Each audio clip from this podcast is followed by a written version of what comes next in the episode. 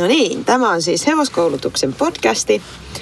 Istutaan tässä Satulaseppä Liisa Auran kanssa Frantsilan kehäkukan ravintolan edessä Hämeenkyrössä. Käytiin syömässä valtava hyvä lounas. Suosittelen, ei kaupallista yhteistyötä. Tai oli sen verran, että mä maksoin, maksoin heille siitä lounaasta, mutta joka kerta yhtä hyvä lounas. Ja, ja tota niin, niin, tosiaan vieraana tänään meillä on, on Lisa ja me jutellaan vähän sen kanssa satuloista ja varusteista. Joo. Kerro vähän itsestäsi. Uh, mä oon siis Ypen hevosopistolta opiskellut ensin Valjasepän perustutkinnot ja, tai peruskoulutuksen ja siitä sitten ammattitutkintoon Valjasepän ammattitutkintoon, mikä on käytännössä siis Suomessa Satulasepän ainoa ammattitutkinto. Eli nyt mä oon Suomessa opiskellut kaiken, mitä mä voin. Ja jos mä haluaisin tästä lähteä vielä jatkokouluttautumaan tällä alalla, niin sitten pitäisi lähteä ihan Englantiin sinne master schoolingiin. Joo, mikä ei ole mikään kauhean helppo. Ei, ei se ole. Ja se, kun juuri, juuri eilen tästä asiakkaan kanssa juttelin ja hän kysyi, että eikö tätä pystyisi tekemään etänä, mutta homma on vähän sellainen, että tämä kuuluisa näppituntuma on se tärkein homma, että tota, se, se ei oikein etänä luonnistu. Mutta tosiaan niin Hämeenkyrössä siis asun ja toimin tosiaan sitten aika laajasti Pirkanmaan alueella satakuntaa. Et mm. Kyllä auto kulkee tarvittaessa pitkällekin, mutta hyvin, hyvin pitkälti painottuu niin kuin Pirkanmaan alueella. Että täällä on aika sellainen kiva, kiva oma asiakaskunta muodostunut jo ja niin sanotusti vakkariasiakkaat ja vakkaritallit, missä käyn. Että paljon on ratsituskoulut on ottanut kivasti mut sillä tavalla haltuunsa, että mulla on useampi koulu, missä mä käyn säännöllisesti ja, ja. homma pyörii niin. Mikä on sun yrityksen ydintoiminta? Ydintoiminta on, kyllä se on noihin satuloihin painottuu, että se on niinku se, se tärkein osa sitä. Eli mä toppaan, korjaan, huollan, runkotarkastan, sovitan Et oikeastaan kaikki, että tietystikään ei, no Suomessa ei ole, ole montaa, ketkä ihan satuloita uudestaan tekisi. Että Urmas Laukkainen tekee lännen satuloita, mutta ihan perinteisiä englantilaisia penkkejä, niin ei Suomessa kyllä oikeastaan kukaan tee. Ja tota, sitten toinen intohimo on se, just se valjasefän puoli sitten, että mä teen paljon varsinkin päävarusteita, suitsia, kuolemettomia, riimuja. Että ne on niin kuin ne uudet varusteet ja niiden valmistaminen ja. sitten se toinen pääpuoli. Että niihin se painottuu tällä hetkellä.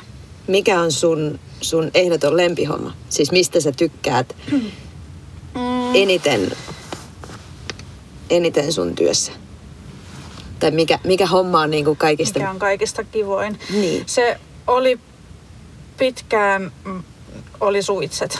Niin kuin, varsinkin oikein niin kuin semmoiset suitset, mitkä, mitä ei saa kaupasta. Ei tarvitse olla niin kuin muodoltaansa kovin erikoiset, mutta että semmoiset, mitkä on asiakkaan kanssa sovitut, jotkut pienet yksityiskohdat, mitä ei välttämättä edes kaikki huomaa, mutta että semmoinen, kun saa tehdä semmoisen asiakkaan ja sen hevosen näköisen kokonaisuuden suitsissa, vaikka ne olisi ihan niin kuin tavalliset englantilaiset suitset malliltansa, niin ne on ollut semmoisia, kun ne saa tehdä alusta loppuun niin kuin, ja sitten sen sen palautteen yleensä, minkä niistä saa, kun se on niiden toiveiden mukaisesti onnistunut, niin se on ollut tosi paljon. Mä tykkään niin kuin sitä käsiompelutyöstä tosi paljon, mutta kyllä täytyy sanoa, että tätä, ja, tätä niin kuin ykkös- ja lemparihommaa jakaa sitten toi toppaaminen.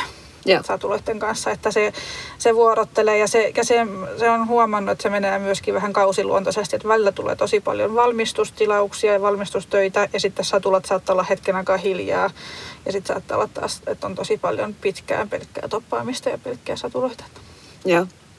Niin siihenkin varmaan puutuu sitten niin kuin Joo, kuitenkin siis, jonkin verran, jos, jos niitä nyt on kymmenen putkeen eikä mitään joo, muuta et, siinä välissä. Niin, on, et, ja, ja siitä mä niinku koinkin, että sitten varmasti meilläkin on Suomessa satulaseppiä, ketkä tekee vaan satulatöitä, niin mä koen, että se on niin kuin myös mun etu ja rikkaus siinä, että mä saan sitten tehdä myös tuota valjassapien niin kuin valmistustyötä. Joo.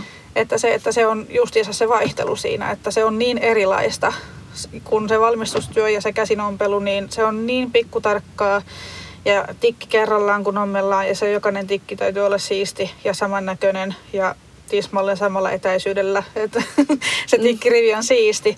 Ja sitten taas satulan toppaaminen, niin onhan sekin tosi niin kuin, tarkkaa ja mä grammalleen punnitsen mun villat, että mulla menee molempiin paneeleihin saman verran villaa ja tarkkaa hommaa, mutta se on kuitenkin taas semmoista, niin kuin, että siinä työskennellään isoilla linjoilla ja isoilla liikkeillä ja Mm. se on, saa tehdä niin kuin, se on vaihtelua, saa tehdä niin kuin erilaista. Joo, no se on, se on kyllä oikeasti näin niin kuin jaettu koodarihiiro ja yhdistelmä, niin molemmissa on niin kuin puolensa Joo. ja puolensa kyllä. On. Tota, niin, niin, mitkä on sellaisia yleisimpiä satuloihin tai varusteisiin liittyviä ongelmia? Niitä nyt on varmaan niin kuin miljardi, mutta semmoiset niin kuin top kolme. Top kolme. Mm. No tota, kyllä täytyy sanoa, että ensimmäiselle sijalle menee se epäsopivuus. On se sitten mikä tahansa, on se sitten satula tai suitset tai, tai ajovarusteet. Että, että paljon näkee, siis ihan kun itse kun käy vaikka kilpailuissa ja siellä seuraa tai, tai se, se selaa somea ja ihmisten niin kuin varustamista, niin, niin aika paljon näkee semmoista, että voisi vois istua varusteet paljon paremminkin. Eikä Mm. se, se on varmasti hyvin pitkälti tietämättömyyttä ja semmoista, että ei kukaan tahallansa halua niin kuin väärin pukea varusteita tai käyttää tai mitä tahansa, mutta, että, mutta sitä näkee edelleen, että on, on tota, suitsien poskihinnat menee liian lähelle silmiä, että on liian lyhyttä turpaosaa tai että just isä satuloista näkee aika paljon räikeitä semmoisia pitkälle näkyviä ongelmia. Mm. Mm, sitten varmaan toisena ehkä tulee se sitten taas niiden varusteiden hoitaminen. Eli se, että ne pysyisi paljon parempana ja ne istuisi paljon parempina, kun ne varusteet olisi paremmassa kunnossa. Mm. Mä löysin sen, sen, sen laiskan miehen satulasaippua. Juu. Mitä mieltä sä oot tälleen valjasseppänä siitä? Onko se ihan niin kuin... Mm, ky- kyllä mä sanon, että se on ihan, jos mietitään varusteita, mitkä joutuu tosi koville, ajovarusteet varsinkin kurakeleillä ja, ja miksei ratsatusvarusteetkin ö, pienillä poneilla, mitkä on vähän lähempänä sitä kuraa roiskuu. Ja kyllä mulla itselläkin on Suomen hevonen, millä on ollut suitsissa asti kuraa ulkokentällä ratsastamisen jälkeen, vaikka ei olla mitään sen, sen kummosempaa maata möyritty. Mutta tota, öö, se on ihan hyvä, kunhan ne varusteet tulee, että se on se hiki ja kura, mikä, mikä niinku sitä nahkaa syö eniten. Mm. Et sehän on niinku pääasia, että sen, sen saa puhtaaksi. Samalla tavalla kuin kun hevosen iho ärtyy myös, jos sinne jää paljon kuraa ja hiekkaa ja hikeä, että niin se varustekin siitä kärsii. Että, et toki, että miksei käytä sitä leisimäniä upottamalla varusteet sinne, sinne tota ämpäriin sen pesuaineen kanssa, mutta et kyllä se myöskin vaatii sit välillä semmoista niinku tarkempaa, että ne soljat ihan oikeasti avataan ja Mm. Mutta siis joku molempia. Siis tää minkä takia mä ihastuin siihen niin valtavasti, niin siinä kohtaa siis jotenkin niin kuin ajo-ohjeet tällaisten peseminen, mm. niin sehän on äärimmäisen nopeeta. Mm, kyllä. Tälleen niin kuin kaikilla keinoilla, mutta sitten kun sulla on se Tiensön työvalijat kertaa kolme siinä rekissä mm. ja ne pitää kaikki kolme pestä, niin sit siinä kohtaa se on ihana, kun sä voit vaan niinku tipata ne On, on, johonkin. on. Ja sitten jos ajatellaan niin kuin just varusteita, missä on, on vaan nahkaa, että toki sitten vyöt, missä on paksut pehmusteet ja satulat, mm. missä on niin kuin, että sitten siellä on nahan alla jotain, mihin se kosteus voi jäädä. Mm. Niin se on tietysti asia erikseen, mutta silloin kun meillä on pelkkää nahkaremmiä varusteena, mm. niin ihan siis surutta letkun alle vaan. Joo. Ei se, ei se vedestä kärsi, kun sen kuivaa oikein, että ei pistä suoraan patterin päälle, mutta ei jätä mihinkään uloskaan. Mm. Et huoneen lämpö on normaalisti kuivumaan ja sitten rasvaus sen jälkeen, kun se on kuivunut, niin ihan ronskisti saa vedellä huudella kaikki. ei ne siitä kärsi. Sitten on vielä se kolmas. Niin kolmas ongelma. Mm. Mm. Mikähän se sitten olisi? se on se epäsopivuus on niin laaja, että se voi Niin. olla niin kuin väärän mallinen tai väärän kokonen. Et Mm. Ehkä sitten taas se, että ehkä sitten se, että jos se, esimerkiksi jos puhutaan satulasta, niin, niin se, että pitää kiinnittää huomiota myös siihen, että se on myös sille ratsastajalle sopiva. Joo. Se ei ole mikä, mm. se on hirveän vaikea. Mä, mä, mä koen sun työn niin kuin hirveän vaikeena, koska siinä on niin paljon kuitenkin niitä liikkuvia osia. On. Ja, ja sitten on hyvin vähän mitään, mikä liittyy standardiin. Mutta sitten Kyllä. kuitenkin satulat valmistetaan standardina. Mm-hmm. Eli sieltä tulee joku niin kuin tietty malli, mikä nyt sitten pitäisi saada niin kuin sopimaan mm. jollekin tietylle mallille. Mutta sitten kun sulla on niitä kappaleita kuitenkin siinä se kaksi kappaletta, joka elää omiin suuntiinsa, Mm. niin, Kyllä. niin ei se kyllä niin kuin...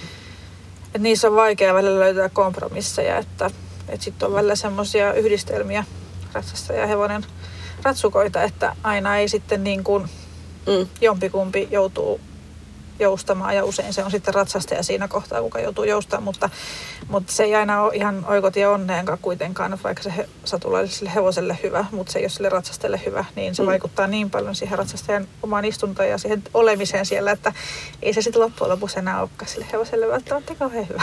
niin. Masentavaa. niin, Masentavaa. Mutta sitten toisaalta joo, haastaa meitä ihmisiä kuitenkin vähän miettiä, juu. miettiä ja testaa ja kokeileen, että, että tota... No mitä sä koet sitten, että onko ratkaisu tähän esimerkiksi jonkinnäköinen rungoton, Mm, jos ei runkosatulaa?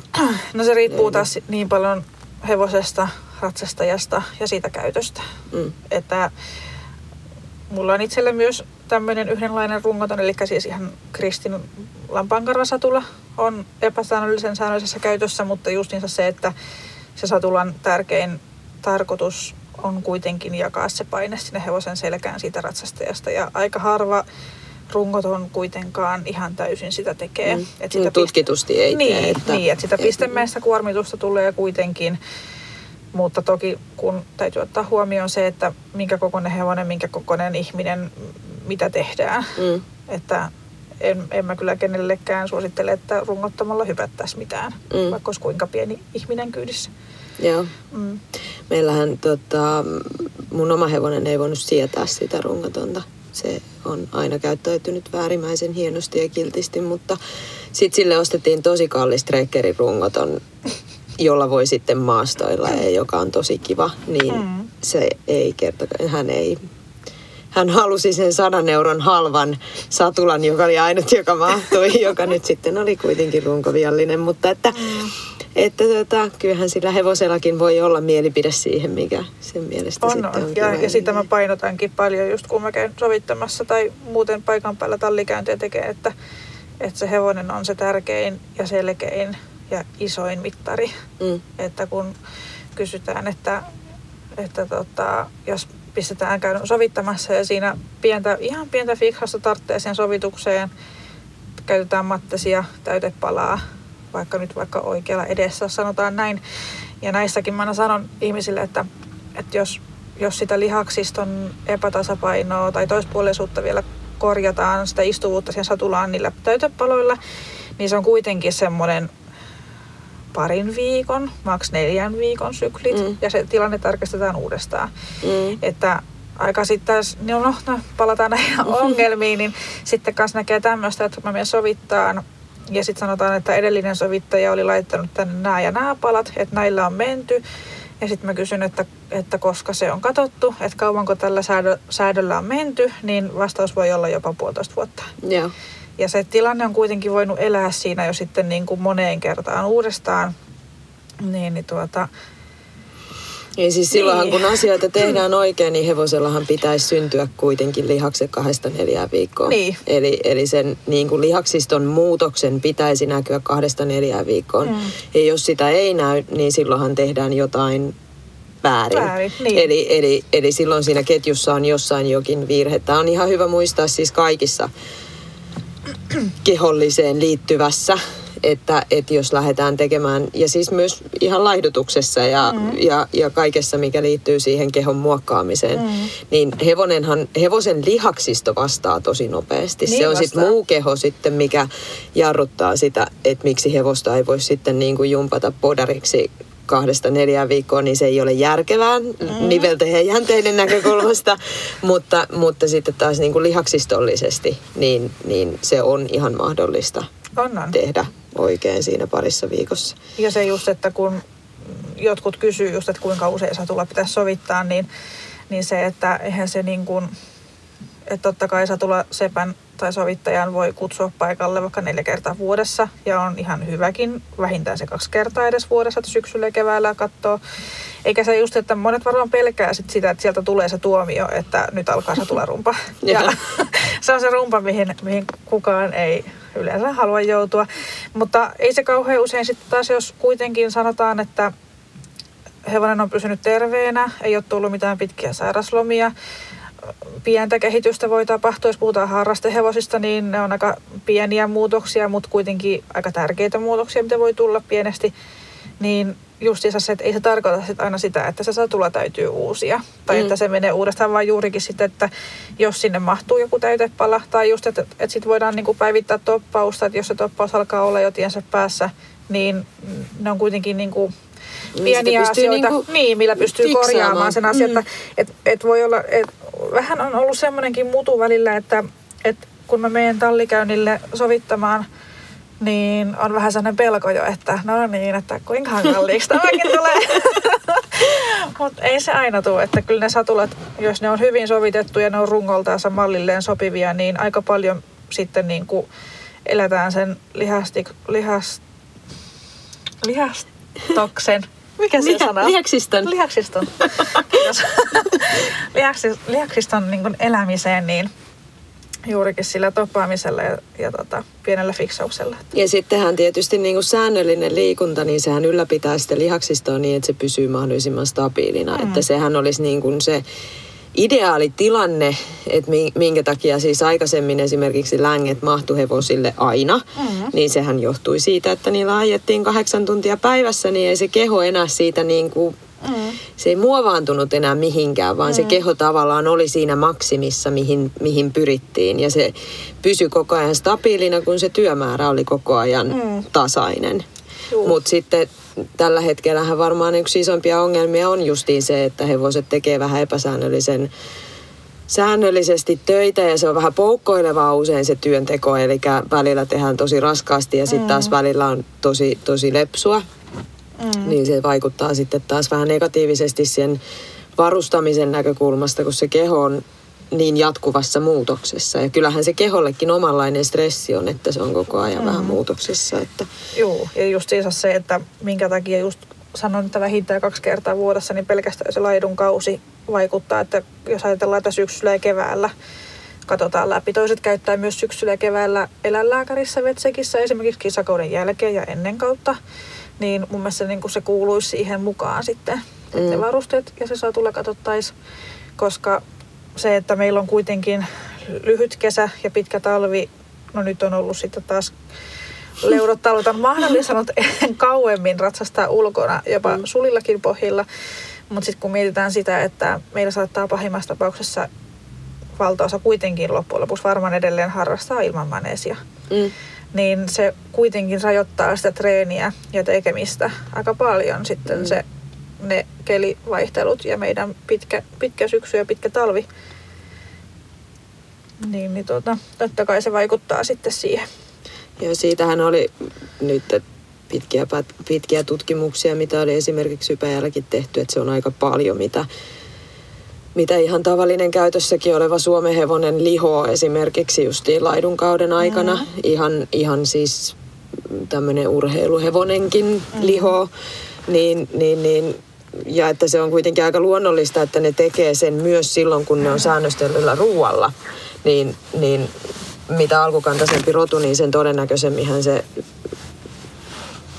muuttaa muotoaan silti silloin syksyllä, vaikka sitä kuinka yrittäisi valvoa. Mm. Että tota, vaikuttaa siis aivan takuu varmasti varusteisiin, niiden sopivuuteen. On, on. on. Kaikkeen. No, mitä sitten, mitä mieltä oot?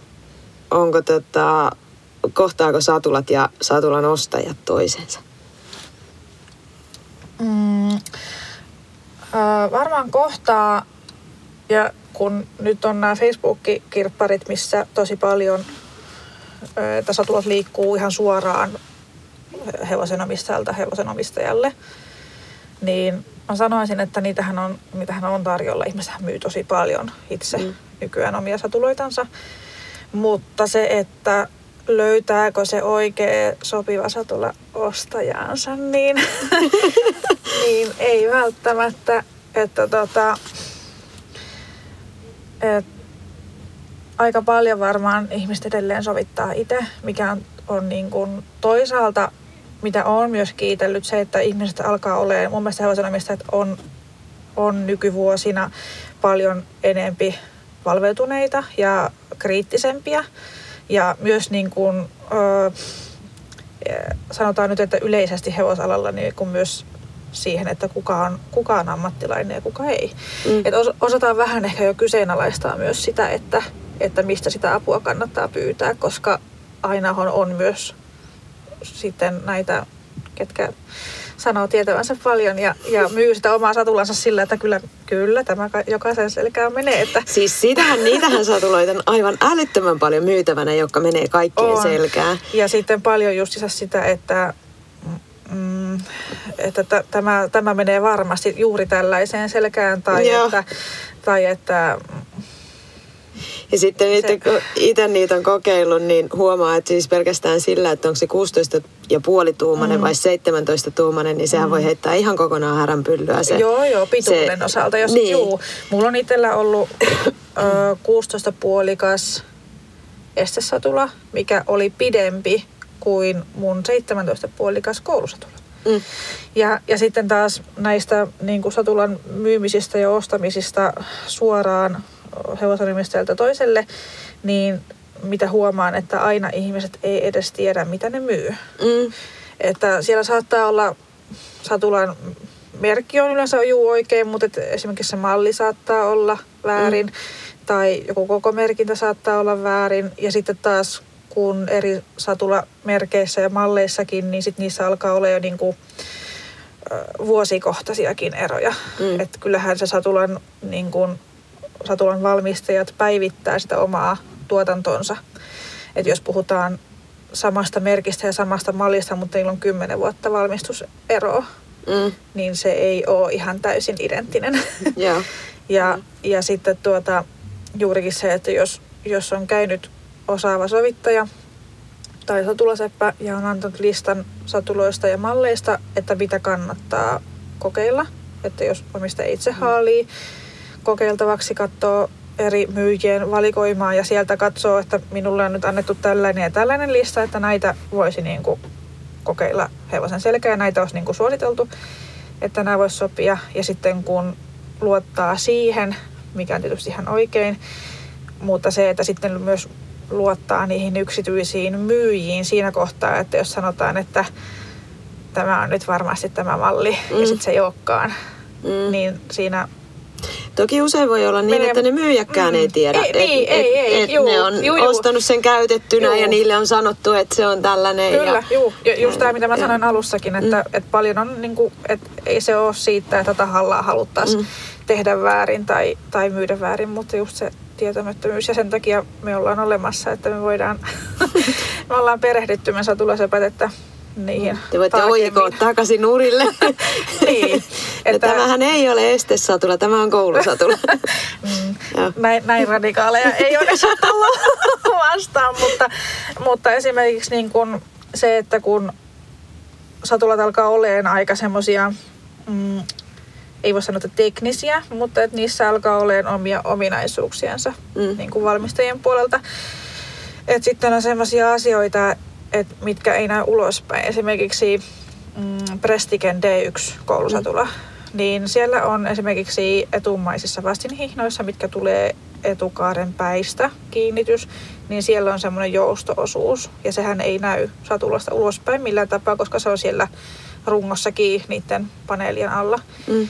Ja, ja siinä on, se on, toki kun sen ostaa ihan uutena, niin ainahan valmistajat antaa satulaan mukaan ohjeet, Mm. Niin kuin, että mitä, ja siellä on ja, ja maahan tuet, ketkä sen satulan uutena myy, niin tietysti kertoo kaiken ja auttaa, että mitä satulasta täytyy tietää, mutta sitten just kun tullaan näihin, että myydään ne ostetaan käytettyjä, ja sitten siellä onkin tämmöinen ominaisuus, että se etumainen vastihiina sieltä etukaaren päästä onkin jousto, jouston päässä kiinni, niin sitä ei saisi ikinä kiinnittää vyöhön ensimmäisenä. Mm. Eli pitäisi aina kiinnittää ja kiristää se taimainen, niin sanottu normaali vastinhihna, ja sen jälkeen vasta kiinnittää se etumainen, koska siellä on se jousto, ettei se mene liikaa. Ja sitten taas jos on vielä semmoinen yhdistelmä, että myös vyössä on jousto, mm. niin sitten siinä käy herkästi se, että se on aivan liian kireä. kireä. Ja, ja varsinkin jos se kiristetään ensin ja sitten se taimainen vastinhihna kiristetään niin kuin samaan kireyteen. Apua. Siellä niin. on aika paljon voimaa ja. puristamassa. Joo, satulavyötähän ei saisi edes kiristää mm. kauhean kireelle. Siellä mm. on paljon siis semmoisia kudoksia, että sillä mm. saa ikävää aikaan sille hevoselle ja sitä varten varmasti osittain myös osa hevosista rupeaa sitten kiukuttelemaan sitä satulavyön kiristämistä, kun sieltä mm. joka kerta vedetään kaksin käsin joustojen kerran rintalihakset ja vatsalihakset ruttuu ja vähän oh. kylkiä mukana ja sitten tukitaan vielä siitä kaikki nämä isot valtimot, niin onhan se äärimmäisen epämiellyttävää mm. näin niin kuin ajatuksen tasolla on, itsellekin. On ja tässä tullaan taas siihen epäsopivuuteen just, että sillä vyöllä on ihan valtava merkitys siihen satulan sopivuuteen ja sillä vyöllä ei pelkästään sen vyön muotoilulla, ei, ei kaikki tarvi välttämättä muotoiltua vyötä, että monille menee ihan vallan hyvä suora vyökin, mutta nimenomaan sitten taas se minkä laatuinen se vyö on, mitä materiaalia se on, miten se on pehmustettu. Mm. Niin justiinsa se, että siinä on niin ohut nahka kaiken sen kudoksen ja rintalastan ja kylkiluitten ja alla, että mm, varmasti ja jokainen sehän kokee... on kaikista, se, sehän on valtava herkkää. On, et se, et se kun... on niin voimakkaasti hermotettua Juu, et ei, ei kukaan halua omia, omia kylkiluitansa tästä hieroa rystysillä, että varmasti tekee kipeätä. Ja. Ja, ja mulla on omakohtainen kokemus mun omalla hevosella, kuka joutui tota, meillä kävi sellainen onnettomuus, että sieltä lähti kyljestä iso pala lihaa. Liha, lihaskudosta ja rasvakudosta ja lihaskalvoja ja kaikkea, mitä siinä nahassa on sinne mm. kylkiluihin asti, niin lähti iso pala pois ja sitä kuntoutettiin pitkään ja se kylki on ollut kyllä, että sen jälkeen mä oon itsekin joutunut oikein perehtymään tähän koko kylkiasiaan, että Joo siellä on, siellä on aika paljon asioita siinä kyljen, vyön ja pohkeen kohdalla, mikä vaikuttaa tosi laajasti hevoseen. Mm, vaikuttaa liikkeeseen, mm. hengittämiseen, verenkiertoon, jaksamiseen, mm. henkiseen hyvinvointiin. Joo. se, se on, se on joo. Ja siis toi oli silloin ensimmäinen toinen, toinen avaus, missä, oli, missä irrotettiin siis kutaneus lihakset ihosta. Mm. Eli, eli se, se lihas, millä hevonen värisyttää sitä sen ihoa. Ja kuinka ohut se lihas on ja kuinka se on kiinni siinä ihossa. Siis mm. se ei niin kuin vaan, ei, se, mm. se, ei, se ei niin kuin lähde siitä ihan tosta vaan. Ja se on se, mihin me laitetaan kaikista eniten painetta. Siihen tulee ihminen päälle ja sitten mm. siihen tulee vielä pohkeet. Mm. Tai mahdollisesti justiin silavyö tai aisat tai mitä, mitä ikinä. Niin se, se on äärimmäisen herkkää aluetta kuitenkin sitten hevoselle. Eli joo, kyllä kans sanoisin, että se saa tulla vyöllä ja silavyöllä, siis, mm, niin, ka- siis kaikilla sama, vöillä. Mi- niin. Mitä siinä vyössä on kiinni, niin, tai tästä niin. tullaan siihen, että se oikeastaan on niin varuste kuin varuste, niin se on aina. Ja siis se, että sitä mm. mä en niin kuin ymmärrä, että kun aika usein sitten nipotetaan justiin siitä, että, kun, että on niin hankalaa löytää sopivia varusteita, mikä siis on hankala, varsinkin jos sulla on joku hevonen, millä ei ole semmoisia niinku standardimittoja. Mm. Että se ei ole tullut siitä niinku parpipaketista, että se on niinku aina just semmoinen samanlainen. Mm. Vaan että sillä on joku kohta vähän, vähän vinksallaan. Niin, niin miksi sitä asiaa pitää katsella justiin sitä kautta, että se on hirveä ongelma, kun loppupeleissä siis se, että sille löytää sopivat varusteet, niin sehän – tehostaa sitä hevosta. Mm. Eli justiin niin kuin aika paljon itse olen puhunut niistä ravivarusteista ja ravi, ravivarusteiden sopivuudesta. Ja että kuinka ne ehkä niin kuin tämä, tämä nykyinen ravivaljastaminen on hankala ja haasteellinen treeniajossa.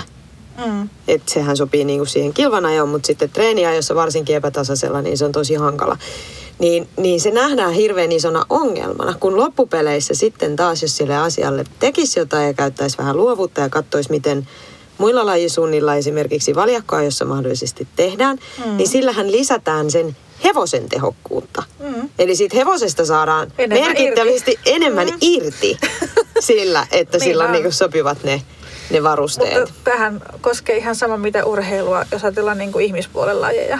Mm. Niin totta kai maratonari juoksee paremmin hyvillä kengillä. Mm. Mm. Niin, paitsi Forrest Gump, joka juoksi ilman. että tota, joo. Mm. Mut siis joo. Tota, mistä sitten tietää, mistä mä tiedän, että apua mun saatulla pitää topata? Ää, se on aika hyvä mittari satulasta ja sen toppaamisesta, että kun sen paneelin käy läpi kämmenselällä peukalon lihaksella valuttaa koko käden pitkin sitä satulan toppausta. Sen satulan voi laskea joko siihen pöydälle, taikka sitten omien jalkojen varaan niin, että etukaari on sun kenkien päällä ja takakaari on sitten sun polvissa. Ja sieltä lähdet valuttaan, työnnät semmoisella kevyellä painatuksella niin, että sä tunnet, että jos sieltä tulee mitään muhkuraa, kuoppaa, tai että se toppaus ja se materiaali, on se sitten aitovilla tai synteettinen, niin että jos se tuntuu jossain kohtaa paneelia erilaiselta. Eli jossain kohtaa on löysempää ja jossain kohtaa tuntuu tiiviimmältä. Eli sen täytyy olla koko matkalta, kun sä liuutat kättäs sen paneelin joko edestä taakse tai takaa eteen, niin se on samantuntunen. Mm. Ja se pitää olla vähän pehmeä, Mm, eikö? juu, että se juu, ei saa olla semmoinen kova... toi peukalon, mikähän tämän lihaksen nimi nyt sitten on, mikä on peukalassa, kun peukalon vähän ojentaa kämmenen auki, niin se on aika hyvä mittari toppaukselle. Ja oikeastaan kaikista paras mittari on se, että se ei saa olla koskaan kovempi kuin sen hevosen selkälihas. Joo. Tästä hieroja voi kommentoida, että hevosen selkälihas voi myös olla Pehmeä. niin. Ja sitten sit jos se hevosen selkälihas on kova, niin sitten kannattaa soittaa Tarvii tehdä jotain. sekä satulasepälle että hierojalle. Juu, Näin vinkkinä. Voi soittaa meidät molemmat. samalle käynnille vaikka. niin.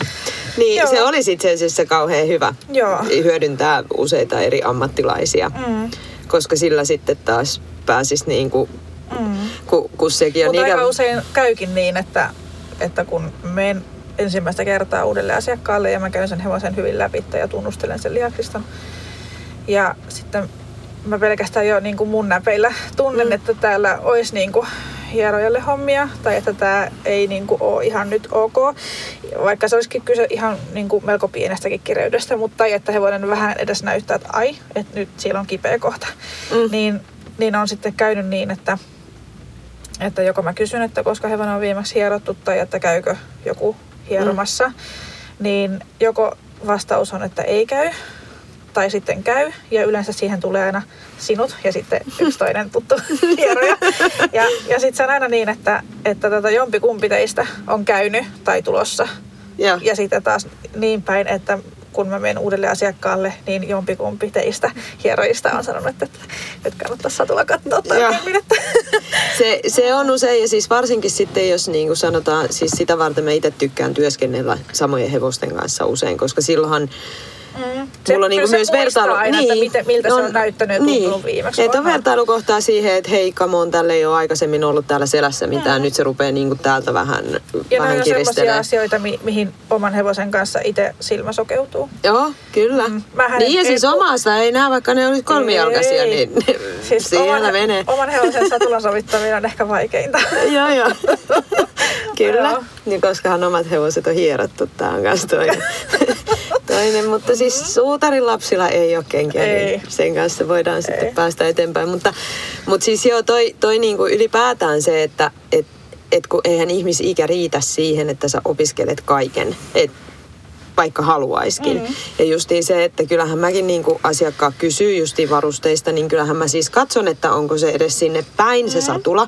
Mutta ei mullakaan riitä sitten taas osaaminen siihen, että jos se on vähän sinne päin, mutta sitten se hevonen ei kuitenkaan ehkä ihan toimi ja se ihminen ei toimi, ei se kuulu minun osaamiseen. Että se on sitten sun hommia. Ja sitten mä sanon, että soittakaa soittakaa Seppä paikalle, että Seppä hoitaa niinku tämän puolen. Ja siis Niin. justiin se, että sitten taas jos Seppä niinku huomaa, että täällä on jossain muualla jotain mm. feilua, niin, niin sit hoidetaan niinku sitten taas eteenpäin. Juu. Että, Ja sehän siinä just onkin, että, että tuota, vaikka YPänkin tämä ammattitutkinto ja sen sisältö ja koulutus ja opettajat siellä niin on ihan kyllä rautaisia ammattilaisia.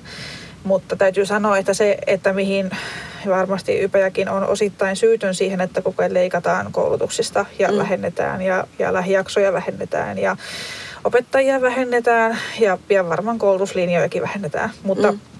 Mutta se, että vaikka se opetus siellä on, on kyllä ihan laadukasta, niin kyllä siinä huomasi myös sen, että kuka, kenellä on myös se halu ja tarve oppia niitä asioita myös muualta. Mm. Et mä oon ollut itse tosi onnekas, että mulla on ollut silloin opiskeluaikana mentorina ihminen, kuka on käynyt sen englannin master schoolin mm. opettelemaan tai on niin kuin kouluttautunut sieltä kautta.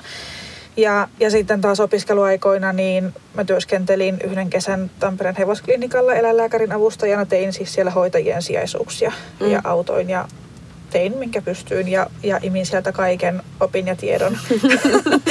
ja ja niin kuin, kiitos siitä varmasti, niin äh, meidänkin tutkinnon osiin on kuulunut paljon muutakin kuin satulat. Et mehän ollaan jouduttu opi, YPL tekemään hevosen anatomiat ja terveystiedot mm.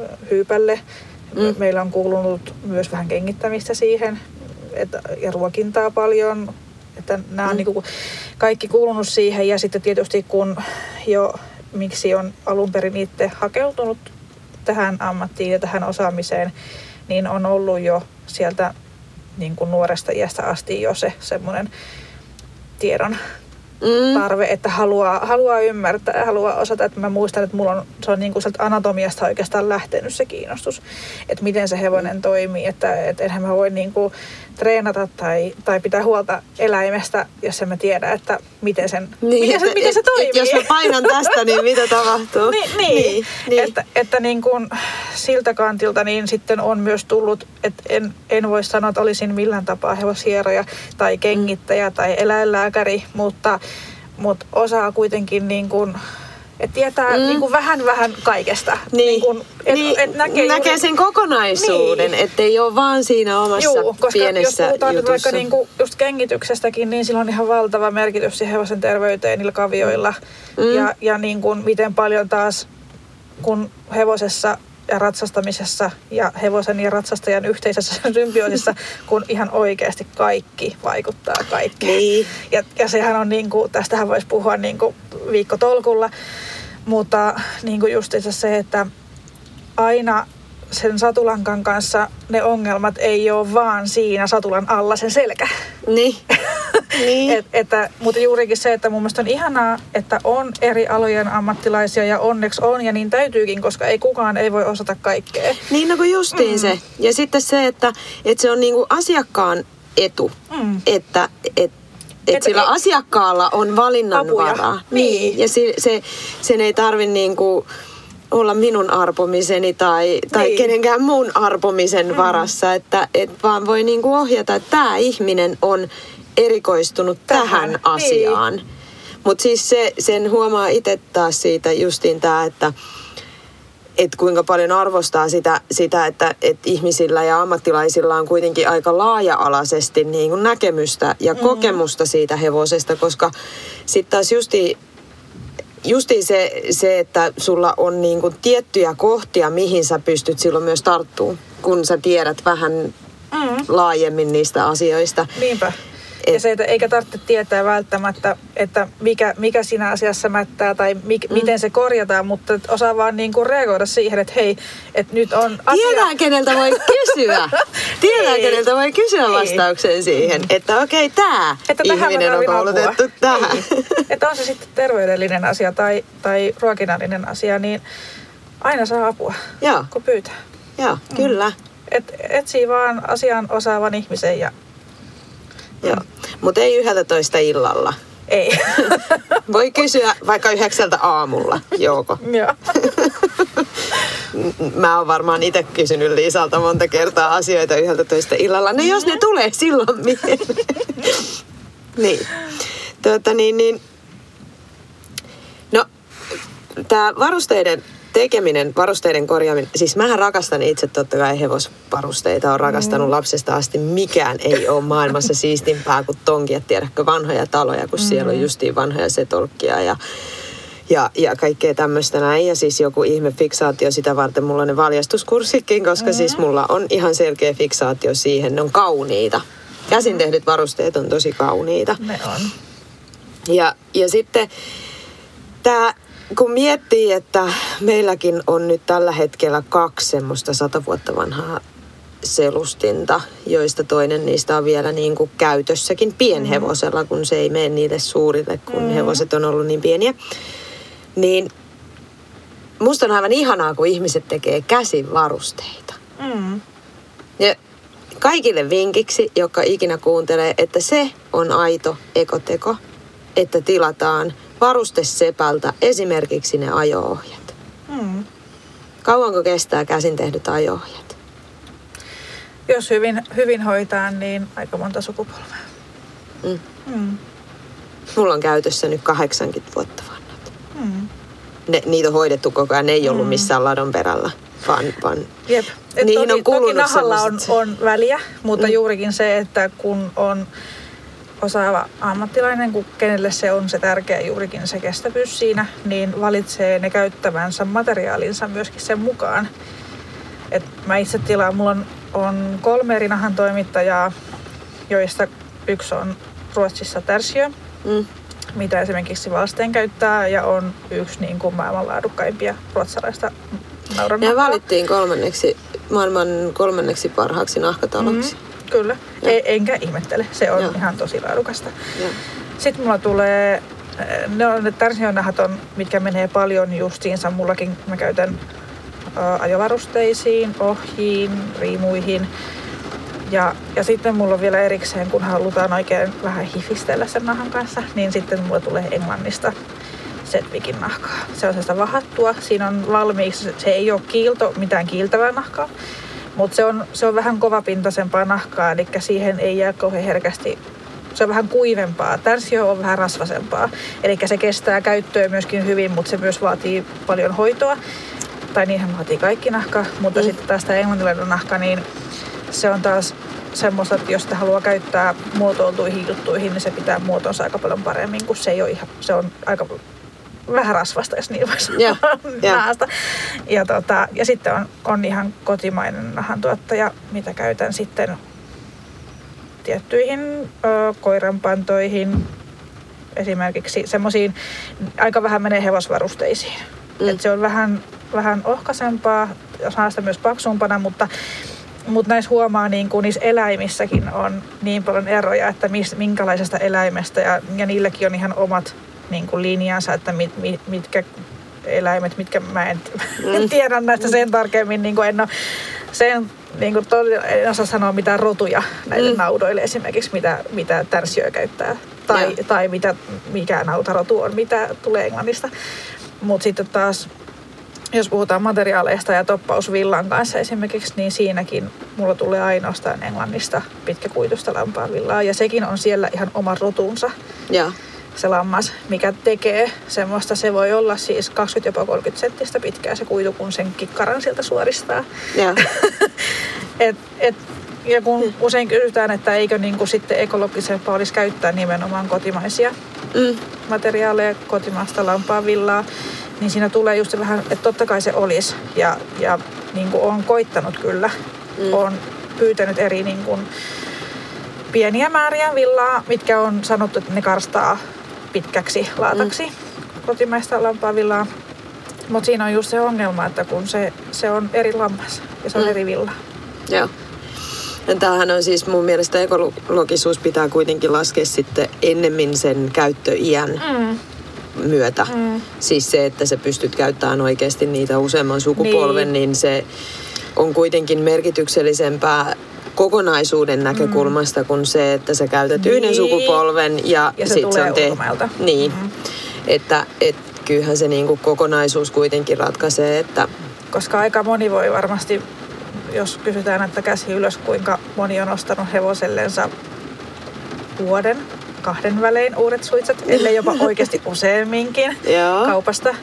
Että jos ruvetaan miettiä, että kauanko sä oot ostanut sun hevosen ja monetko uudet suitset sä oot sille ostanut. Joo, kyllä. Mm, Ja varsinkin jos on yhtään semmoista kuin meillä tämmöistä materialismia, että varusteet on ihania ja niitä täytyy olla kaikissa eri sävyissä, Mm.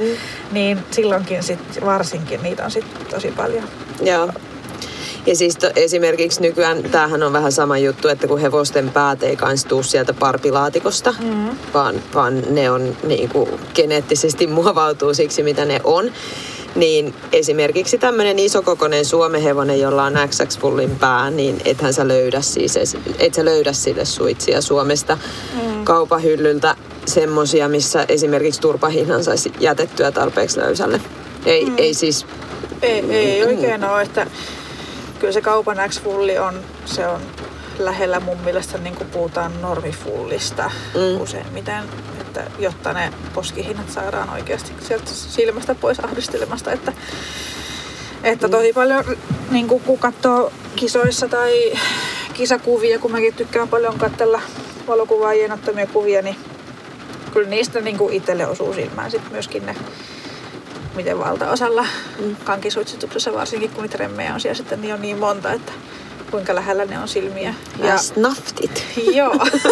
ja, ja tota, olikohan yksi vai kaksi hipposta, nyt ilmestynyt hipposta taaksepäin, kun oli tämän yhden eläinlääkärin haastateltava tai artikkelijuttu, kun oli ottanut lämpökuvantamista mukaan mm. niin kuin eläindiagnosointiin eläinlääketieteessä. Ja siellä niin kuin pelkästään jo siitä, että millaiset jäljet suitset jättää hevosen päähän ja sinne hermostoon ja mm. verenkiertoon ja kalvostoon niin kuin jopa e, niin kuin, että se hevosen pää oli kuvattu niin, että sillä oli edellisenä päivänä ollut suitset päässä ja, ja sieltä pystyi sitten niin kuin sen kuvan perusteella sanomaan, että mihin, missä, kohtaa, niin, mi, missä on ollut otsapannan ja niskahiinan risteyskohta esimerkiksi. Joo.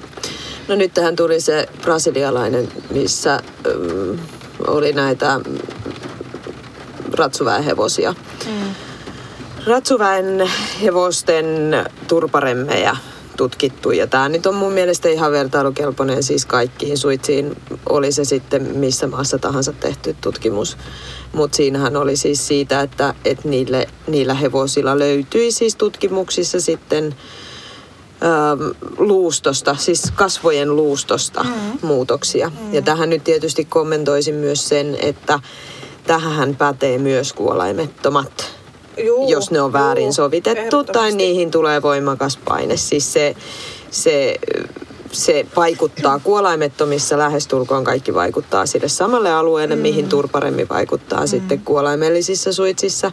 Ja jos se kireellä aiheuttaa hevosille luustomuutoksia, niin suurella todennäköisyydellä ne kuolaimettomat tekee sitten ihan täysin saman. Mm. Mutta tota, siihen tulee vielä jatkotutkimuksia tähän kyseiseen tutkimukseen sitten lisää, mutta että et kyllä, kyllä sillä on ihan valtavan iso merkitys, että mitä, mitä sille hevoselle laittaa sinne päähän ja miten sen laittaa on, sille sinne on, on. päähän. Ja kun, no mä oon ehkä itse huono esimerkki, koska on kipupotilas ja kärsin paljon pääkivusta ja migreenistä ja hermosärystä. Mutta että siis joskus, siis pelkästään se, että mä ajan tunnin kahden matkan kesällä ja voi käyttää aurinkolaseja, mm. niin se paine, mikä sitä aurinkolasesta tulee mun nenän päälle, Joo. saa, saa niin kuin mun pään tosi kipeäksi. Joskus se voi olla hiuspanta, joskus se on lippis. Mm. Että se, että et niin kun, jos ihmisen pää, et en mä usko, että ihmisen tai hevosen pää on loppujen lopuksi niin kovin erilainen siinä kohtaa, että miten se tuntee kipua.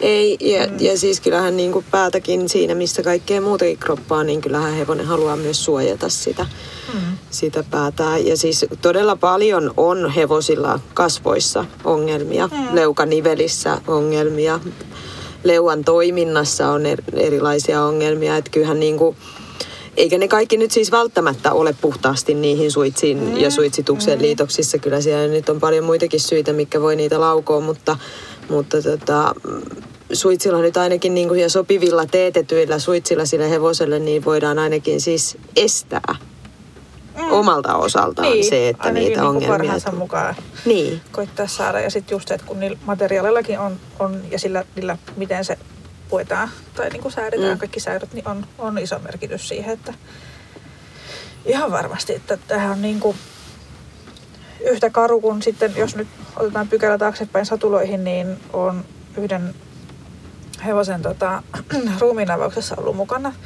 Ja tota, on, on lukenut ja kuullut paljon juttuja, kun tietysti itse niin kuin tätä oman satula-alan kirjallisuutta ja tutkimuksia luen paljon, niin on ollut näistä, että kun lapojen päät, lavan kärki, kun siellä on sellaista pehmeitä rustoa, mm. mikä on verrannollista meidän korvalehteen niin kuin kovuudeltansa, niin se, että, että huonosti istuva satula tai, tai väärän kohtaan selkään sijoitettu satula, että jos se on paljon ottanut kiinni sinne lapojen kärkiin, niin se, että sieltä ensin kuluu se rusto kokonaan pois ennen kuin ne muutokset näkyy siinä itse luun pinnassa ja niitäkin on ollut, kun näitä on tutkittu Joo. maailmalla. Ja sitten tämä kyseinen hevonen, minkä ruumiinavauksessa on itse ollut mukana joitakin vuosia sitten, niin silloin tota, menin sitten siitä hetken päästä, kun otin sitä valokuvat, että voiko tämä tosiaan pitää paikkaansa, että onko tämä mitä mä luulen. Niin mä menin näyttää eläinlääkärille ja kysyin eläinlääkärin mielipidettä, että mik, Mm. mil, miltä tämä niinku sun mielestä näyttää. Se kuva oli siis niin, että se hevosen ruho on siinä koukussa ja mä näen sen niin kuin, niin kuin mä katsoisin sitä hevosta niin kuin sen selän yläpuolelta. Eli kun mä näen siinä Mm. niin kuin kuvassa sen selän, sen jalat roikkuu tai pylly on siellä ylhäällä ja kaula roikkuu lattia kohden. Ja mä pystyn siitä kynällä sormella piirtämään ääriviivat sen hevosen selkään, missä sillä on ollut satula. Joo. Koska se oli täysin, siis se oli kun siinä olisi ollut valkoinen joku tarra. Hyi kamala. Ja muutenhan siellä niin kuin, äh, siinä ruhossa siinä kohtaa, kun siitä on nahka poistettu, niin siinä on erinäköistä kudosta. Siinä on lihasta, rasvaa, lihaskalvoja, mutta se on aivan erinäköistä se lihaskalvo Mm. kuin mitä se on siinä sään jälkeen rangan molemmin puolin. Se oli aivan siis kova. Se oli ihan kova. Eli mun ja eläinlääkärin näkemys tästä oli se, että, että ne lihaskalvot ja jopa lihas niin kuin solun pinta Mm. oli kalkkeutunut niin pahasti. Okei. Okay. Se oli aika... Mä Se voin olisi tarvinnut- sen kuvan sulle kohta, mutta se, se oli kyllä vähän semmoinen, ja, ja tämä oli niin kuin ennen mun opiskeluita, ja se oli ehkä kans yksi semmoinen, mikä niin kuin, hetki, mikä niin kuin polkas mua itse eteenpäin, että Ehkä voisi e, mä, niin, niin, omalta panokseltaan auttaa. että kumpa, kumpa tämmöistä ei olisi, koska aika harvoin kuitenkaan hevosia avataan, eikä kukaan voi tietää elävältä, mitä siellä niin kuin todellisuudessa siellä kropassa on. Mm. Mutta se oli jotenkin niin pysäyttävä hetki, että mä että tuossa on ollut taustalla väkisinkin vuosien niin kuin ongelmia. Joo, Mm. kyllä. Joo, harve, harvemmin, harvemmin noin ju, julman kuuloset Toki oli kyseessä niinku- siis i- iäkäs vanha hevonenkin jo, että, Mm. mm. mutta et, No mutta tuskin se nyt on niinku satulaselässä 247 ollut. Ja Ei, sitten kun niin. sehän niinku siinä kans on, että jos sä rupeat miettimään sitä, että kuinka vähän aikaa vuorokaudesta. Hevosella on satula selässä. Kuinka vähän aikaa loppupeleissä, jos sillä ratsastetaan vaikka tuntipäivässä viitenä päivänä viikossa, Mm. niin se on 260 tuntia vuodessa Mm. suunnilleen. Mm. Niin se on aika vähän aikaa kokonaistunteihin nähden, mitä se hevonen viettää siinä satulassa. Mm. Ja silti sillä satulalla voidaan saada aika pahoja Niin. juttuja aikaan. Ja siis ylipäätään niin kuin mm. sillä kokonaisuudella voidaan Niin. saada aika massiivisia juttuja aikaan. Niin, niin, niin siksi siihen olisi kyllä ihan hyvä, että siihen kiinnitettäisiin myös Juu, koska Mm, siis toi tuli niinku, si- sillä mä niinku halusinkin mennä eläinlääkärille näyttää sitä kuvaa. Et toki mä en silloin, olisi ollut ihana, kun mä olisin saanut tutkia sitä ruhoa silloin, että mulla olisi ollut siinä heti paikan päällä niin kuin Mm. osaava ihminen mukana ja kertomassa ja itse olet vaan niin kuin päällistelemässä. Ja, mutta että just se, että, että niin kuin voiko tämä olla. Että ei, eihän tämä voi olla. Mm, Mm. Voi. Mm. Voi. Valitettavasti voi. Mm. Tätä, niin, niin, palataan takaisin niihin varusteisiin. Ruumiin avausjuttuja. Nämä on herkullisia ja mä ihan allekirjoitan, allekirjoitan mutta tätä. Mitkä varusteet olisi sitten semmoisia, mitä kannattaisi niin kuin sepällä teettää? Mitkä on semmoisia niin kuin bravuureita?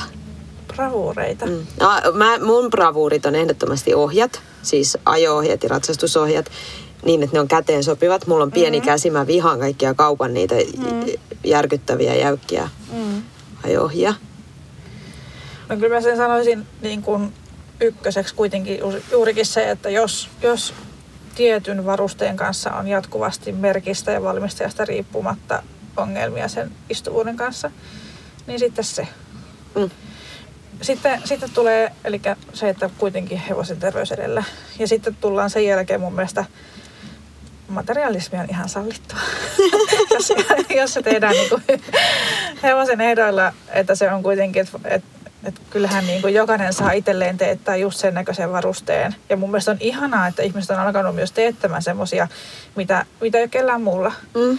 Että ne itse räätälöi ja suunnittelee, että hei, että teetkö tämmöisen ja tommosen.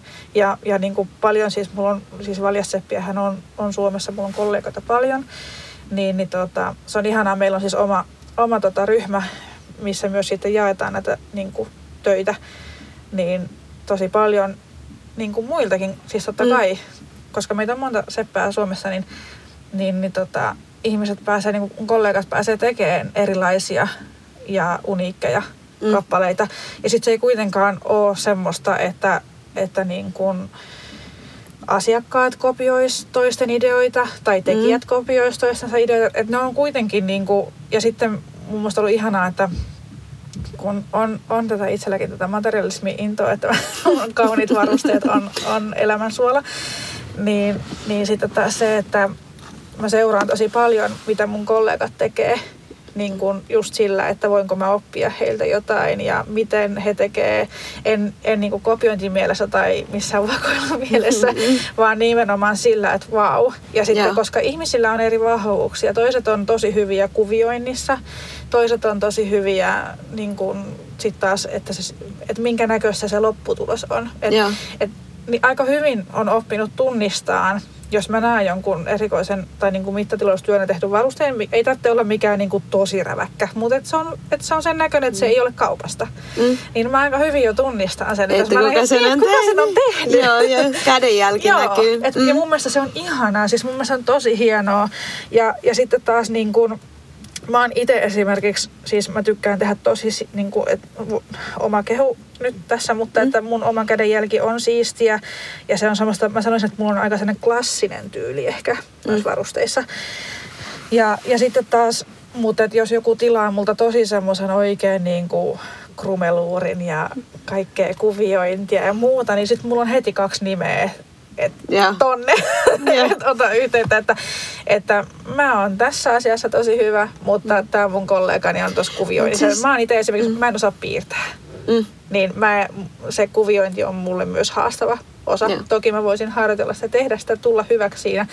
Mutta se, että koska, koska kaikilla sepillä on kuitenkin koko ajan jonoa, Mm. mm. että kyllä meidän niinku töitä sikäli riittää, Mm. niin sitten se, että mun mielestä on ihanaa, että mä pystyn myös niinku ohjaamaan niitä asiakkaita Mm. myös niinku toisille kollegoille. Mm. Ja siis tolleenhan se niinku usein pitäisi käsityöammateissa olla siis kaikissa, että jos, Mm. jos joku on jossain asiassa niin kuin hyvä, niin Mm. sille ohjataan ja sittenhän se käy toiseen suuntaan myös takaisin, että et Mm. sitten taas se, joka tykkää tehdä niitä kuviointia, mutta ei välttämättä ole niin, niin siinä klassisessa puolessa, niin. Niin. niin se ohjaa sitten taas ottaa yhteyttä sinuun. Mm. Näinhän, se, näinhän se kuuluu olla. Ja siis toihan on niinku, tollahan on tuohon materialismiin, että et saa olla materialisti, niin siinä on siis valtavasti oikeasti kuitenkin tälle meidän yhteiskunnan näkökulmasta hyviä asioita. Mm. Esimerkiksi se, että sillä on työllistävä vaikutus. Se raha pysyy yleensä aika lailla silleen paikallisesti, mm. niin kuin täällä. Ja mä veikkaan, että kun sullakin tuohon taipumusta vähän tykätä hienoista varusteista, niin sä laitat sen raha myös kiertää. Että se ei niin kuin jää välttämättä ihan silleen No sulla, sä omistat myös hevosia, niin se Joo. automaattisesti on jo Ja mä kohde. en kuitenkaan pysty kaikkea tekemään. niin. niin, että sitten, Mut- et, niinku, Mutta että et, et tavallaan niinku pidetään se työ täällä ja, ja Mm. arvostetaan sitä osaamista ja tietotaitoa, mitä täällä on, niin sitten meidän ei tarvi murehtia sitä, että kiinalaiset ei ehkä välttämättä nyt tässä nahan tuotannossa seuraa kansainvälistä suositusta ja ei tarvi mm. niinku murehtia siitä ylikulutuskulttuurista mm, samalla lailla, että suosittelen mm. tilaamaan. Niin, ja on siinä sitten justiinsa se, että öö, kuinka paljon kuitenkin niinku, vaikka se kauppa, mistä ostetaan joku varuste Suomessa, mm. niin se kauppa ja se myyjä on suomalainen. Mm. tai se kauppias, mutta eihän ne varusteet ole. Ei. Ja, ja sitten taas, jos puhutaan ylipäätänsä nyt niin kuin käsin valmistetun ja tehdasvalmistetun tuotteen erosta, niin siinä on kestävyyden ja turvallisuuden kanssa ihan valtava ero. Koska Mm. se on vaan fakta, että vieläkään ei ole kehitetty semmoista ompelukonetta, mikä tekisi samaa ompelutekniikkaa, mitä käsin ompellaan. Mm. Koska se, että kun koneommel, niin se on aina koneommel ja se on aina hauraampi, että jos siihen osuu ja se lanka menee poikki, niin se räpsähtää sieltä sitten jonona. Mm. Purkautuu se koko ommelsauma sieltä aika pitkältä matkaa. Kun taas sitten käsin ommeltu tuote, niin se, että jos siihen sattuu joku vahinko, se osuu johonkin, tulee nirhauma ja se yksi tikki menee poikki, niin sieltä aukeaa maksimissaan yksi seuraava tikki ja sitten se pysähtyy siihen. Joo. Ja se on aika nopea sitten taas korjata. Mm. Koska yleensä niin kuin mullekin, että niin kuin, mä- mä oon aina antanut mun omiin tuotteeseen, niin mulla on ompeleissa niin kuin, tulkoon ikuinen taku, että, että toki jos se on puukolla vedetty poikki talteen, niin en mä sitä enää korjaa, mutta, mutta niin kuin, ja ei, ole, ei mun ole siis tarvinnut niin kuin omia ompeleita tähän mennessä vielä korjata. Joo. Että metalliosille tietysti mä en pysty antaa ikuisatakuuta, koska ne Niin, ne Metalliosa on aina metalliosa ja jos se saa tarpeeksi kovan iskun johonkin tai jää väliin, niin se nyt hajoaa. Ja, ja se ei sitten ole Mm. oikeastaan kenenkään vika siinä kohtaa, mutta että yleensä nekin on sitten taas helposti vaihdettavissa. Mm. Ja ne on pieniä niin kuin nopeita juttuja kuitenkin sitten. Ja varsinkin kun itse on tehnyt sen ja tietää, että mistä on aloittanut minkäkin sauman ompelemaan käsin ja mihin se on päätelty, niin tietää, mistä sen avaa. Mm. Että omia, omia töitä on paljon helpompi korjatakin sitten taas, kun toki ei se ole mikään haaste muiden varusteita korjata, mutta, Niin. mutta niin kuin kengityssepäkin sanoi, että omiin, omille jäljilleen on mukavampi tulla kengittämään. Joo, siis totta kai, totta kai. Varmaan pätee hyvin, Kaikkeen. hyvin, hyvin Mm. moneen asiaan, että, että tota, tietää, se nopeuttaa sitä työtä kuitenkin sitten On, on. niin paljon. Tota, mit, mitkä varusteet kannattaa sitten korjata sepällä? Öö, Semmoiset siis laadukkaat varusteet, missä on niinku selkeästi niinku nahkojen puolesta käyttöikää. Mm. Et jos, se on, jos siitä on ommel mennyt poikki tai siitä on ratkennut joku osa tai metalliosa hajonnut, mutta se olisi semmoinen, mikä on helposti vielä vaihdettavissa, mutta jos se nahka on jo valmiiksi sen näköistä, että se on niinku viikon tai kuukauden päästä naps poikki, että se on jo niin hauras, Mm. mikä menee nopeasti, niin siis nykyvarusteissa, kaupan varusteet, joku 50 euron suitset, niin ei ne nyt oikeasti kyllä kauhean kauaa käyttöä kestä. Joo. Et, et se on kuitenkin aika hyvä mittari taas siihen, että jos haluaa sitä omaa varuste, varustettaansa niin kuin tutkailla ja, ja sitä nahan laatua, niin se näppituntuma. Eli se, että jos on joku remminpätkä ja sen ottaa sormien väliin, niin sen täytyy olla yhtä paksu ja yhtä leveä koko matkalta. Mm. Jos se on kaventunut, niin se on yleensä venähtänyt. Ja yleensä silloin myös, jos se on venähtänyt, niin se lähtee siitä myös ohenemaan nopeasti.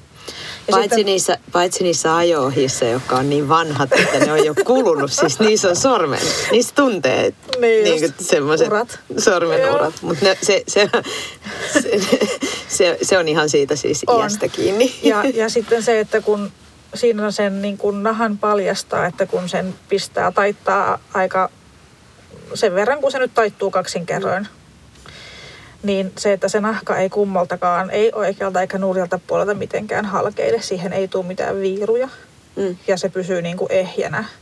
Ehjänä, vaikka sen puristaisi kuinka kaksin kerroin niin kuin hyvinkin tiukasti, niin se pysyy ehjänä. Sitten taas tämmöinen vähän hauraampi nahka, Tämä en tiedä, voiko kaikkea ei välttämättä sanoa edes nahaksi, koska totuushan siinä on se, että kun ne tehdään tuolla jossain Kiinassa, Intiassa, niin Yleltä löytyy semmoinen yksi dokumentti, mä en tiedä, onko se siellä enää nähtävillä Yle Areenasta, mutta ainakin vielä kesällä oli. Öö, mikähän sen nimi, se, oli, se koski tämmöistä niinku pikamuotia. Joo. Ja se painottui hyvin paljon tekstiileihin, mutta siellä käytiin myös nahkatehtaalla. Ja, ja niin kuin siinä niillekin tuli se totuus, mikä mun mielestä vo- voisi olla hyvinkin niin kuin enemmän esillä, varsinkin hevospuolen varusteissa, niin se nahka, mikä tulee sieltä, se halpa edullinen nahka, mikä kestää maks puoli vuotta siistin näköisenä, niin se on puristeesta tehtyä. Eli se on semmoista jätenahkaa. Joo. Eli se valmistetaan niin, että kun ne hyvät nahat, ja ne hyvät osuudet nahoista käytetään ensin.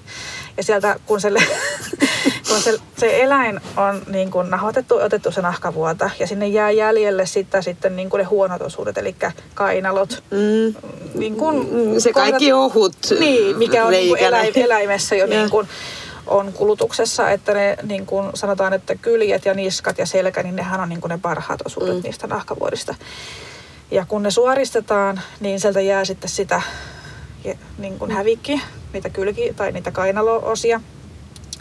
Ja sitten ne silputaan. Eli se tehdään sellaista silppua, ja sitten se kastellaan, ja sitten se prässätään, ja sitten tehdään uusi nahkavuota.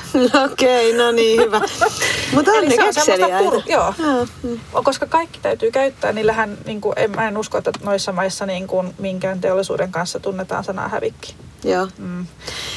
Ja tavallaan, tavallaan hyvä, Joo. Että, joo. mutta sitten taas se, että haluatko semmoiset suitset, kun sä Että lähdet hevosella maastoon. Niin. niin. Et kyllä En- siis mä koe, vo- voisin väittää, että jokainen on joskus kokenut hevosen tai hevosharrastuksessa sen tilanteen, että kun joku nahkaosa on mennyt poikki. Mm. Ihan poikki poikki. Ja se ei välttämättä ole vaatinut edes kovin niin kuin voimakasta voimaa tai kompastumista tai missä ikinä tilaisuuksissa ne menee. Ei, ja siis toihan on niinku, siis kun silloin Tansiohan lopetti niiden työvaljaiden valmistamisen sitä varten, että he itse siis silloin tehtaalta ilmoitti sen, että, että tota, niiden valjaiden käyttöikä on liian pitkä. Mm.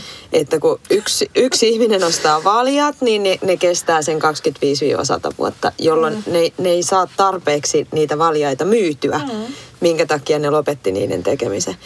Ja niissähän yksi niin kuin pääperiaate on se, että ainut rikkoutuva osio, mikä niissä on, on tampin nappula. Eli aisat lähtee irti, mutta mikään muu niissä valjaissa ei petä. Mm. Ja siis kyllä saa vahva elukka olla oikeasti, että ne saa niin kuin sieltä, sieltä rikkoutua. Mm. Mutta sitten kun ostat tällaiset, mitä nyt myydään niin kuin helposti poneille, esimerkiksi niin kuin näitä halpis länkivaljaita, niin eihän sun tarvi laittaa kuin auton rengas sinne perään, niin ne jo vääntyy joka ikiseen suuntaan mm. ja ne nahat on ihan mm. muodottomia.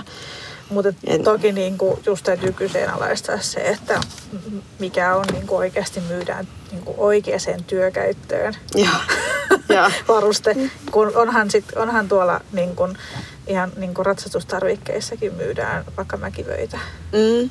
Ja voit siinä ei varmaan joku hiittikärryt ehkä, mutta kuka, kuka käyttää hiittikärryjen kanssa mäkivöitä? Ei Niin. kukaan. Niin.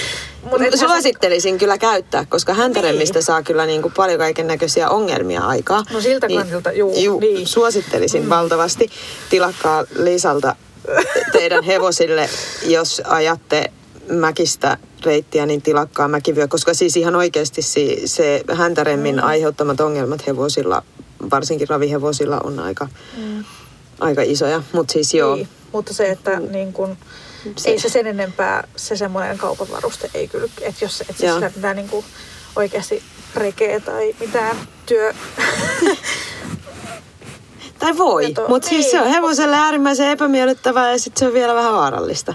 niin, koska se napsahtaa sitten jossain Niin. käytössä poikki. Niin. niin. Ja sit hevoset on yleensä tosi kivoja, kun se reki valahtaa tuosta mm. vähän tolleen kintuille, niin ne on yleensä tosi silleen vastaanottavaisia. Mm.